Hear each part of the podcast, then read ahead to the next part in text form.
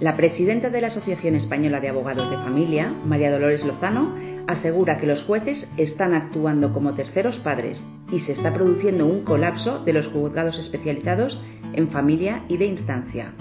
En este episodio veremos pautas y herramientas para afrontar una separación más saludable para nuestros hijos. Bienvenidos al podcast de Tejiendo Redes. Somos Vanessa Bertomeu y Almudena Campo un lugar donde tejer redes con uno mismo y con los demás. Nos puedes encontrar en bptejiendoredes.com. Hola de nuevo, ya estamos aquí otro viernes, Vanessa y yo, y vamos a hablar sobre el divorcio y cómo afrontar el momento de comunicar solo a los hijos, cómo lo podemos hacer para que ellos puedan sentirse seguros y aunque les va a doler, porque es doloroso un proceso de separación para todos, bueno, ¿de qué manera podemos afrontar ese divorcio desde una perspectiva más saludable para los niños? Como dice María Dolores Lozano, la presidenta de la Asociación Española de Abogados de Familia, desgraciadamente en muchos casos los padres no son capaces de solventar problemas por ellos mismos y se están acostumbrando a judicializar la vida familiar. Hay familias que parecen funcionar a golpe de decisión del juez, afirma. Y con estos datos es evidente que lo importante es que tomemos conciencia de que tenemos que hacer las cosas de otro modo. El conflicto perpetuo daña inevitablemente a los niños y tenemos que protegerlos porque todos esos conflictos se pueden evitar si tratamos de dar lo mejor de cada uno en nuestros divorcios. Pero en este podcast no vamos a hablaros de las consecuencias de los divorcios o separaciones en los niños, sino de cómo hacerlo lo mejor posible por y para ellos. Las decisiones que se tomen tienen que basarse en las necesidades de desarrollo y según el temperamento del niño, y no en lo que es mejor para nosotros los padres. Los niños necesitan a ambos padres y tener un contacto con ellos cercano. José Luis Gonzalo Marradán en su libro Cuando mi corazón calma nos habla sobre qué pueden hacer los padres a la hora de una separación y que haya un buen ambiente eh, saludable, con el fin de garantizar un buen desarrollo emocional de los niños. Sí, porque las separaciones son difíciles. Yo me separé hace muchísimos años y también necesité orientación sobre cómo hacer el proceso y nosotros, yo me divorcié en muy buenos términos, pero aún así necesité un acompañamiento porque mi hijo era pequeño y, bueno, me ayudó mucho, la verdad. Así que, Vane, cuéntanos qué dice José Luis en su libro Cuando mi corazón calma, para ver qué pueden hacer los padres que van a separarse. Lo primero, no discutir cuando un niño esté presente. Respetarse mutuamente sin insultos, descalificaciones, humillaciones ni agresiones físicas, por supuesto. Tercero, hasta que se le cuente al niño que hay una separación, hay que tratar de tener un trato cordial, amable y educado, por supuesto. Sí, el cuarto punto sería que es muy importante, también resume un poco lo que acabas de decir, que es nunca hablar del otro progenitor al niño de forma negativa, ni buscar alianzas para ir en contra del otro. Esto genera en el niño un alto nivel de estrés porque está en medio de los dos. Al final es manipular a un niño y eso es maltrato como tampoco es conveniente utilizar al hijo como confidente para contarle la separación, los intríngulis de, lo que está pasando entre los padres o mm, hacer interrogatorios para saber qué está haciendo el otro miembro de la pareja o de la expareja. Este lugar no le corresponde al niño, el niño es solamente nuestro hijo y por tanto es una forma de maltrato hacia él. También el quinto punto sería no pagar con el niño los estados cambiantes de humor ni el estrés que está suponiendo la separación, porque supone eh, dolor, supone tristeza, supone rabia y muchas veces lo pagamos con ellos. Y por supuesto, si al final nos destapamos y pues podemos eh, gritar o pagar ese mal humor con, nuestro hijo, pues eh, reparar el error. El sexto punto sería que a la hora de transmitirle al niño la separación, mostrarnos empáticos y sensibles con él pero bueno, esto luego lo hablaremos más extensamente de cómo transmitírselo. El séptimo punto sería ser responsable de su bienestar, porque nosotros como adultos tenemos que ser responsables de nuestros hijos y por tanto de su bienestar. De esta manera estaremos sembrando las bases para un buen desarrollo equilibrado psicológico. Los conflictos de pareja, sean el tema que sean como la custodia, las visitas, el dinero, etcétera, tratar de solucionarlo a través de una mediación y tratar de evitar llegar al juzgado de esta manera, porque estos acuerdos además tienen una validez eh, en el juzgado, tienen validez legal y es una manera mucho más amistosa de, llegar a un acuerdo. Otro punto a tener en cuenta es que hay que pedir ayuda a un profesional. Un proceso de divorcio es doloroso y mueve mucho. Si los padres psicológicamente están bien, los hijos podrán estarlo también. Y por último, los niños tienen un proceso de duelo diferente al de los padres. Tenemos que apoyarles, darles cercanía, respetar si no quieren hablar y contenerles es fundamental por parte de ambos padres. Expresar el dolor de esta situación puede ser de muy distintas maneras y los padres tenemos que ser comprensivos y sostenerlos juntos en este proceso de separación. Estos son 10 aspectos que hay que tener en cuenta cuando se va a producir una separación y que son fundamentales para mantener unos buenos tratos con el niño. Sí, hay que tener en cuenta que los niños ya saben antes de que se lo digan, antes de que los padres se lo digan, que algo no va bien y eso es a través de la neurocepción, este concepto es un poco enrevesado porque no es lo mismo que la percepción. Así que, Van, explícanos cómo es que los niños pueden darse cuenta de que algo está pasando incluso sin que los padres ni discutan delante de ellos ni les digan nada y aparentemente todo está igual que siempre. Pues hay señales de nuestro sistema nervioso que transmite información pero está como por debajo del umbral de la conciencia. Cuando sentimos que una situación no es segura, eh, se activa el sistema nervioso autónomo, que es el encargado de prepararnos para la defensa, ya sea a través de la lucha, huida o parálisis. Y esto es totalmente automático, no pasa por la conciencia. Solo se siente la sensación de que algo no está bien. Y luego además los niños pues son muy sensitivos, mucho más que nosotros ya que estamos que somos adultos. Ellos, afortunadamente, aún son capaces de captar estas señales mucho más fácilmente. Sí, y sobre todo que cuando ya tenemos claro que se va a producir la separación, lo mejor es no tardar en decírselo a los niños, en comunicárselo, porque ellos sienten ese algo que no va bien, esa sensación de algo no va bien, y esto les puede hacer empezar a sentirse muy inseguros, porque los niños sí se dan cuenta de lo que ocurre. Luego muchos padres dicen, no, pero si no saben nada, porque no he dicho nada? Sí, sí se dan cuenta, por todo esto que estamos explicando y poder poner palabras a esas sensaciones que están sintiendo de que algo no está como siempre, como igual todo en calma, pues al final es un alivio para ellos. Mientras tienen esas sensaciones, pero no saben qué ocurre, pueden imaginarse muchísimas cosas, sentirse tristes sin saber por qué, sentirse solos. Pero bueno, vamos a dar paso a ese momento, posiblemente el más temido para muchos padres, que es el momento en el que se les dice a los niños la noticia de la separación. Pues lo ideal es que se lo digan los padres juntos, los dos. Si no se les dice juntos, el niño puede culpabilizar al otro y, por supuesto, adaptarnos a su edad y al proceso evolutivo de cada niño. Es importante no contar nada que ellos no necesiten saber.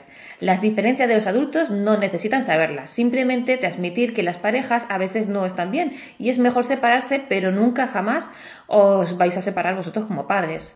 Por ejemplo, para los niños más pequeños se les puede contar con un cuento, con muñecos, y esto puede ayudar eh, no solo a entender lo que está ocurriendo, sino a sostener la angustia que están sintiendo.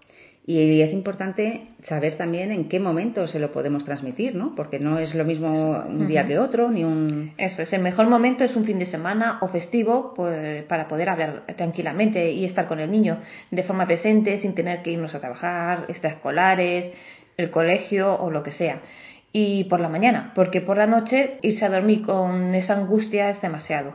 Y bueno, ahora vamos a pasar a lo más importante, ¿no? Que es cómo decírselo. Hay una frase que nos dijo Loreda Cornejo en la formación de Gestalt infantil y juvenil que nos pareció súper bonita, porque es muy sincera y muy acertada, que es lo que siempre les decimos a los papás que vienen a consulta, que es que nos separamos como pareja, pero seguimos estando juntos como padres y eso nunca va a cambiar. Y este es el mensaje que no solo hay que transmitir con palabras, también hay que sentir el mensaje de verdad dentro de nosotros para poder transmitirlo desde la sinceridad y que sea verdadero. Vale, además de este mensaje de que nos separamos como pareja pero que seguimos estando juntos como padres y que eso no va a cambiar, Además, podemos hacer una serie de, o podemos observar y, estar muy atentos a un proceso más, mucho más interno y el momento exacto en el que se lo decimos. Podemos utilizar eh, lo que Peter Levine y Maggie Klein en su libro Tus hijos a prueba de trauma escriben y nos lo cuentan en ocho pasos en cómo acompañar a nuestros hijos. Sí, nos lo cuentan cómo acompañar a nuestros hijos en cualquier proceso traumático. Nosotros lo vamos a, adaptar a la separación, que es un proceso traumático para los niños. El primer paso sería verificar primero tus propias respuestas corporales. Tómate tu tiempo para darte cuenta de tu propio nivel de miedo o preocupación, luego respira profundamente y mientras expiras lentamente, siente las sensaciones en tu propio cuerpo. Siente tus pies, tobillos y piernas, notando cómo hacen contacto con el suelo. Y si aún te sientes alterado, repite este paso hasta que te sientas tranquilo. El tiempo que toma conectar con una sensación de calma ayudará a tu capacidad para ocuparte por completo de tu hijo. Y cuando estés listo, es el momento de transmitirle la noticia, recalcando que os separáis como pareja, pero nunca jamás como padres. El segundo punto sería que evalúes la situación. Si el niño muestra señales de choque, de trauma, de que está en shock, ojos vidriosos, piel pálida, un pulso y una respiración superficial, alta o rápida, desorientación, una apariencia excesivamente tranquila o si actúa como que nada hubiera pasado, pues evita que se levante y se vaya o vuelva a lo que estuviera haciendo. Puedes decirle algo como, cariño, ya estás seguro, pero sigues en choque o conmocionado o en shock hay que buscar un poco las palabras de cada edad, ¿no? Hay que adaptar, como hemos dicho, bueno, como siempre decimos, a cada etapa y a cada edad madurativa y la capacidad de entendimiento que tengan. Y podemos decirles que mamá y papá se quedarán aquí contigo hasta que pase un poco más esta sensación. Y es importante quedarse quieto durante un rato, a pesar de que tengas ganas de jugar. Entendemos que te quieres ir a jugar, pero es importante que ahora te quedes un ratito aquí con nosotros. Y recuerda que si se lo transmites con voz tranquila y segura, lo que el niño recibe es que sabes lo que es mejor para él. El tercer paso sería que mientras se desvanece el estado de choque, hay que guiar la atención del niño hacia sus sensaciones. Podemos saber cuando el niño está saliendo de este shock, cuando la piel recupera su color, hay desaceleración y profundización de la respiración, lágrimas o cualquier tipo de expresión que, que regresa a sus ojos. Antes ha podido estar como con una mirada ausente. Y cuando veas una o más de estas señales, pregúntale a tu hijo cómo se siente en su cuerpo. Pídele que señale dónde le duele y emocionalmente y sitúa tu mano ahí. Contén y da cariño a su emoción. El cuarto paso a seguir sería bajar tu ritmo para seguir el de tu hijo al observar cuidadosamente los cambios. Esto puede ser la parte más difícil para el adulto, pero es la parte más importante para el niño. Permitir un minuto o dos de silencio entre preguntas es reparador porque le estamos dando tiempo al cuerpo para asumir, para integrar. Demasiadas preguntas hechas demasiado rápido pueden perturbar el curso natural. Tu presencia tranquila y tu paciencia son suficientes para facilitar el movimiento y liberar el exceso de energía. Es aquí cuando tenemos que contarles cómo se van a ver afectados. Saber todos los detalles les dará más seguridad a ellos. Y me refiero a cosas como quién se ocupará de llevarles al fútbol, quién les recogerá del colegio, con quién se quedará el perro. Pero para esto se puede hacer, mm, por ejemplo, un calendario de colores, para que el niño sepa qué padre estará cada día de la semana, quién le llevará sus actividades extraescolares, porque para ellos no es nada fácil adaptarse a estos cambios que no dependen de él. Imagina que cuando sale del colegio si no recuerda quién le va a recoger la angustia que puede sufrir el niño.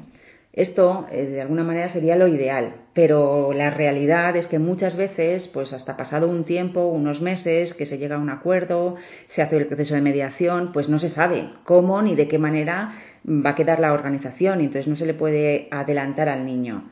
Pero es importante que día a día sepa quién le va a recoger y nunca dejarle en el vacío de no saber quién va a ir con quién se va a quedar en el futuro inmediato. Es decir, por la mañana se le deja en el cole y se le dice, cariño, esta tarde viene papá a buscarte, o esta tarde vengo yo a buscarte, o quien sea. O yo te recojo y luego papá te va a llevar a fútbol. Pero siempre adelantarle en el mismo día, que, anticiparle qué es eh, lo que va a pasar y quién le va a recoger. Y aunque incluso hayáis ya acordado una organización, unos días, habéis pactado ya la custodia y los horarios, incluso en ese momento, como puede ser un poco lioso para el niño y no acordarse de si esta semana me toca con papá, mamá o qué, pues es importante que todos los días le, se lo recordéis. Todos los días le anticipéis, esta tarde vengo yo, esta tarde viene papá o quien sea. Bueno, estábamos hablando, que es que Moody se alarga mucho, de los cinco de preguntas, ¿vale? Y eh, quería recalcar que el haber completado este ciclo de preguntas no significa que el proceso de recuperación haya terminado, de este proceso en el, del que estábamos hablando. Hay que esperar para ver si comienza otro ciclo o si tiene la sensación de que fue suficiente para ese momento. Mantén centrado al niño en sus sensaciones unos minutos más para asegurarte de que haya completado este proceso de que me estamos hablando. Si el niño muestra señales de fatiga, es mucho mejor parar y buscar otro momento. El quinto paso sería continuar validando las respuestas físicas del niño. Resiste el impulso de detener las lágrimas o el temblor del niño, mientras le recuerdas que cualquier cosa que haya sucedido ya ha terminado y que estará bien. Las reacciones del niño deben continuar hasta que se detengan por sí mismas. Esta parte del ciclo natural generalmente toma entre uno y varios minutos. El sexto punto sería confiar en la capacidad innata del niño para sanar. A medida que te vas sintiendo cada vez más cómodo tú con tus propias sensaciones, te resultará más fácil relajarte y seguir el ejemplo de tu hijo. Tu función principal, una vez que ha comenzado el proceso, es no interrumpirlo, no pararlo. Confía en la capacidad innata de tu hijo para sanar. Confía también en tu propia capacidad para permitirlo. Tu tarea como padre en ese momento es permanecer con el niño, creando un contenedor seguro para que tu hijo libere sus lágrimas, sus miedos y cualquier sentimiento nuevo, extraño o el que sea. Usa una voz tranquila y una mano reconfortante para hacerle saber al niño que está en el camino correcto y que estás ahí. Para evitar la interrupción accidental del proceso, no muevas al niño de posición, no distraigas su atención, no lo sostengas con demasiada fuerza y no te posiciones ni demasiado cerca ni demasiado lejos para que el niño se sienta cómodo. Tiene que tener su espacio, pero no, mucha distancia. Y nota cuando tu hijo comienza a mirar a su alrededor con una sensación de curiosidad para ver qué está sucediendo. Este tipo de verificación del entorno se llama orientación y es una señal de resolución. Es una señal de la conclusión o de dejar ir de la energía estresante que se produjo como respuesta al evento que le provocó miedo, que es esa noticia. El séptimo paso sería anima al niño a que descanse, incluso si no quiere. El descanso promueve una recuperación más completa, al permitir que el cuerpo vibre suavemente, emita calor, que la piel pase por los cambios de color, etc. A medida que el sistema nervioso regresa a la relajación y al equilibrio. Además, la actividad de los sueños ayuda a mover el cuerpo a través de los cambios fisiológicos necesarios. Esos cambios suceden de manera natural. Lo único que tienes que hacer es proporcionar un ambiente de paz y tranquilidad. Y por último, el octavo paso sería ocuparse de las respuestas emocionales del niño y ayudarle a darle sentido a lo que sucedió. Más tarde, cuando el niño esté descansado y esté tranquilo, puede ser incluso al día siguiente, después de haber descansado, como ha dicho Vane, reservar un tiempo para él para hablar de sus sentimientos y de lo que vivió. Puedes empezar pidiéndole que te cuente cómo se encuentra y si tiene alguna duda más. Los niños a menudo se sienten enfadados, sienten miedo, tristeza, preocupación, vergüenza, humillación o culpa. Así que puedes ayudar a tu hijo a saber que esos sentimientos están bien y que lo entiendes y que no pasa nada, no son ni buenos ni malos, como decimos siempre las emociones, y que es perfecto que lo puedan sentir. A lo mejor dibujar, pintar y trabajar con plastilina puede ser muy útil para liberar emociones fuertes que a veces no saben expresar, pero lo pueden hacer a través del juego, de, ese tipo de, de ayudas.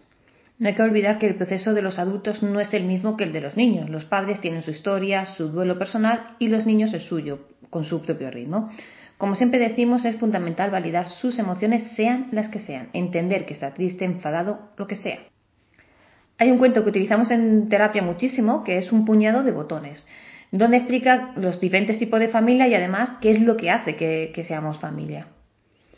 Bueno, ya estamos llegando al final del podcast y sí que nos gustaría decir que en cualquier caso una separación o un divorcio no es nada fácil para nadie, ni para los padres ni para los hijos, pero que si tratamos de hacerlo desde lo mejor de cada uno, como hemos dicho al principio, pues de esa manera podemos acompañar a nuestros hijos y nos acompañamos con amor. Es un duelo que pasará, pero es importante que se haga con la menor secuela posible. Sí, por eso muchas veces es importante la figura del mediador. Y la semana que viene, en el podcast de la semana que viene, vamos a hacer una entrevista a Joana, que es mediadora familiar, ¿no? Sí, es una compañera nuestra, psicóloga clínica y mediadora, y que sabe mucho de, también ha trabajado en centros de menores y pues sabe bastante del tema. Así que la semana que viene venimos con, con la entrevista a Joana, que nos explica bien qué es un proceso de mediación, cómo se lleva a cabo, qué, qué validez legal tiene, bueno, un poco la función, eh, los beneficios y cómo es el proceso. Y luego también tenemos pensado hacer, eh, para dentro de dos, hacer uno explicando un poco qué pasa cuando hay estilos educativos diferentes en cada familia, cuando ya hay una separación efectiva y cada uno vive en una casa y hay dos familias ya, dos núcleos familiares y el niño tiene que, vivir en ambas casas con normas y estilos educativos diferentes. Y también daremos algunas pautas y algunas herramientas. Bueno, esperamos poder haberos dado ideas y ayudado si estáis en este proceso de separación para poder hacerlo de la forma mejor posible para vosotros y para vuestros hijos. Sí, y que no dudéis en pedir ayuda si lo necesitáis, hacer una consulta puntual o hacer algún proceso de, propio de terapia para superar el duelo, lo que cada uno necesite. Pero bueno, tener en cuenta que lo más importante es el bienestar de los niños, que nosotros somos los adultos, somos los padres y los que tenemos la responsabilidad de, de llevar este proceso lo mejor posible para nuestros hijos. Ser un divorcio consciente. Eso es. Muy bien, pues nada, hasta la semana que viene. Gracias por llegar hasta aquí. Esperamos que te haya sido útil y si te ha gustado, por favor no olvides compartirlo con tu familia y amigos y en tus redes sociales. Nos vemos en el siguiente episodio.